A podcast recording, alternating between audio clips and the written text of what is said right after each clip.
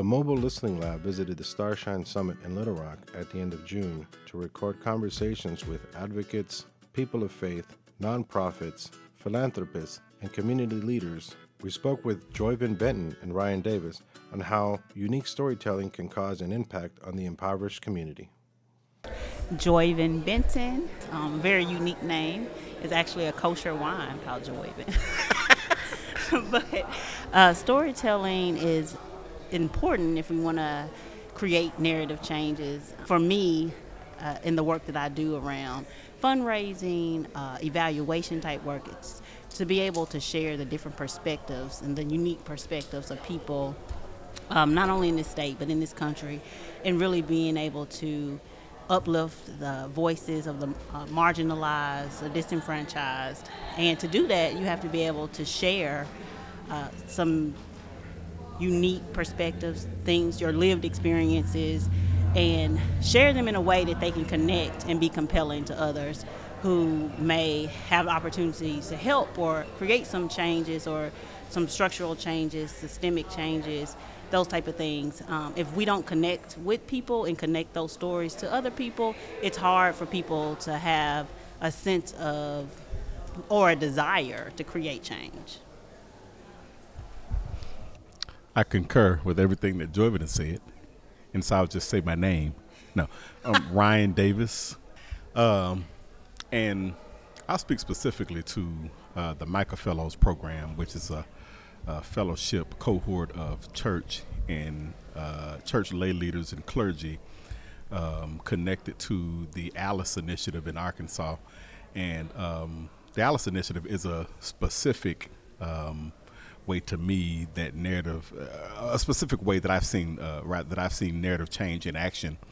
Uh, because the dominant narrative around poverty, about the persistence of poverty, um, has always been around the idea of personal responsibility and not about how policies um, affect um, those types of outcomes. And so, um, you know, some of the dominant narratives um, that are rooted in misinterpretations of scripture. Mm. Let me let, uh, let, me say this. I hear people say this all the time, and, and I'm a seminarian and a preacher and a church person and a religious person. I hear people say all the time, well, Jesus said that the poor you'll always have with you. People don't realize, first off, we have to understand that verse in context.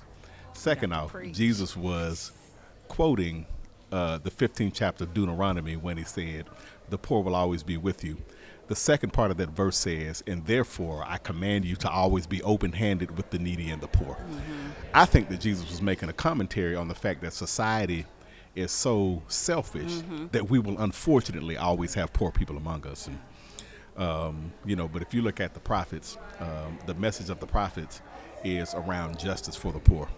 Whenever the prophets are talking about a day of the Lord, they're talking about a day of justice. Mm-hmm. So for me, as a religious person, I want to be consistent in changing the narrative uh, of the institutional church from this idea of individualism and individual responsibility to societal responsibility for uh, the poor, the indigent, the damned, the marginalized, mm-hmm. and so on.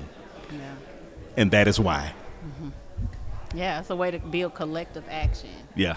And get people to really start working together because if you see you can see yourself in someone else, mm-hmm. um, you are more inclined to like want to help that person.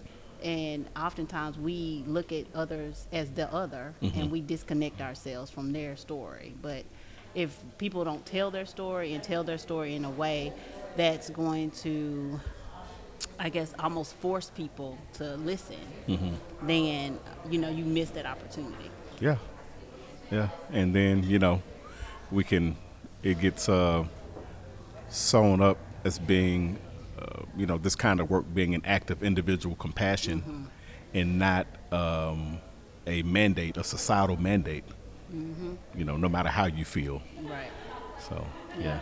I think we, if we have to, this idea of being able to say, hey, we are supposed to, it's not all just you're responsible you're right. you're responsible for you, right? So mm-hmm. we say in this, you work, but I think as uh, Dr. West said earlier, people are working, but yet you don't have benefits, you don't have health insurance. So I'm being responsible, but yet what's the responsibility in order to pay people Mm-hmm. a living wage? Like if we're putting forth the effort to go to work, take care of our families, then who? What's the, what's the effort on the other side? Like everybody has responsibility. So are we saying I have responsibility, but the corporation doesn't have a responsibility? That the church doesn't have a responsibility? The government doesn't have a responsibility? What what are they? We're here just to serve them, and that's the problem. Mm-hmm. Because we're not here to serve them. You know, it should be mutual. Absolutely. To learn more about the Starshine Summit, go to starshinesummit.com. To find out how the Mobile Listening Lab can be at your next event, go to kuaflisteninglab.com.